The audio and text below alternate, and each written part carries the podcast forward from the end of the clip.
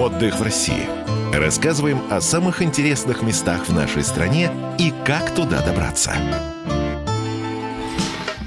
Двух часах самолетом от Москвы находится Екатеринбург. В городе больше сотни разных музеев – государственных, муниципальных и частных. В некоторых из них можно провести несколько часов, рассматривая все экспонаты.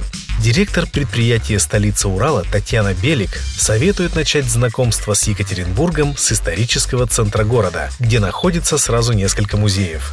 Здесь расположен Екатеринбургский музей изобразительных искусств, где можно познакомиться с уникальной коллекцией художественных изделий из чугуна и, конечно, с Каснинским чугунным павильоном. Продолжить знакомство с искусством можно в культурно-просветительском центре «Эрмитаж Урал».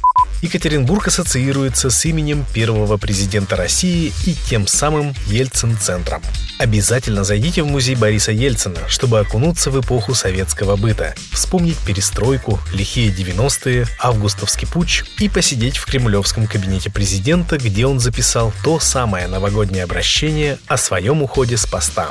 Екатеринбург – родина Свердловского рок-клуба. Чайф, Наутилус, Настя Полева – все они репетировали и записывали свои первые альбомы в небольшом двухэтажном особняке, где сейчас находится музей наивного искусства. Записей свердловских рокеров в этом музее не ставят. Гитар и прочих атрибутов рок-музыки тоже нет. Зато есть уникальная коллекция произведений наивного искусства. Причем не только уральского, но и из других регионов России, Гватемалы, балканских стран, рассказывает директор музея Андрей Андрей Бобрихин.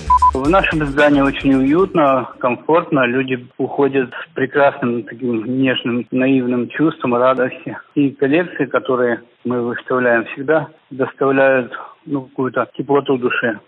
Недалеко от Музея наивного искусства есть музей Невьянской иконы. Это первый частный музей иконы в России, где собрана коллекция икон деревянной скульптуры, старопечатных церковных книг. Доцент кафедры истории России Уральского федерального университета Виктор Байдин называет Невьянскую иконописную школу вершиной горнозаводского старообрядчества, и другого такого в мире нет.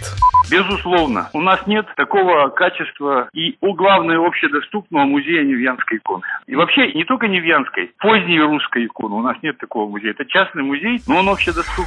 Екатеринбург – это еще город-завод. Хотите побывать на Уралмаше? В музей предприятия захаживал президент США Ричард Никсон и Мао Цзэдун. Здесь работал создатель экономического чуда Тайваня Дзян Цзинго. Правда, тогда его звали Колей Елизаровым.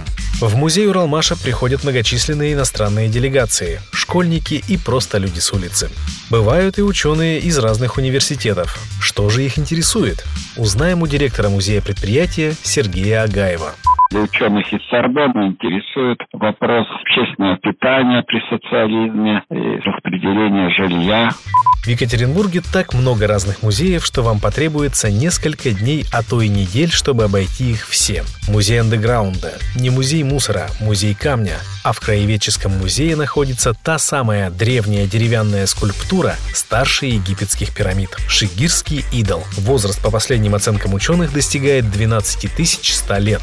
Стоимость посещения в музеях от 100 до 500 рублей. Вы еще не в Екатеринбурге? Ждем! Сергей Одинцов, Людмила Варакина, Радио «Комсомольская правда», Екатеринбург. Отдых в России. Рассказываем о самых интересных местах в нашей стране и как туда добраться.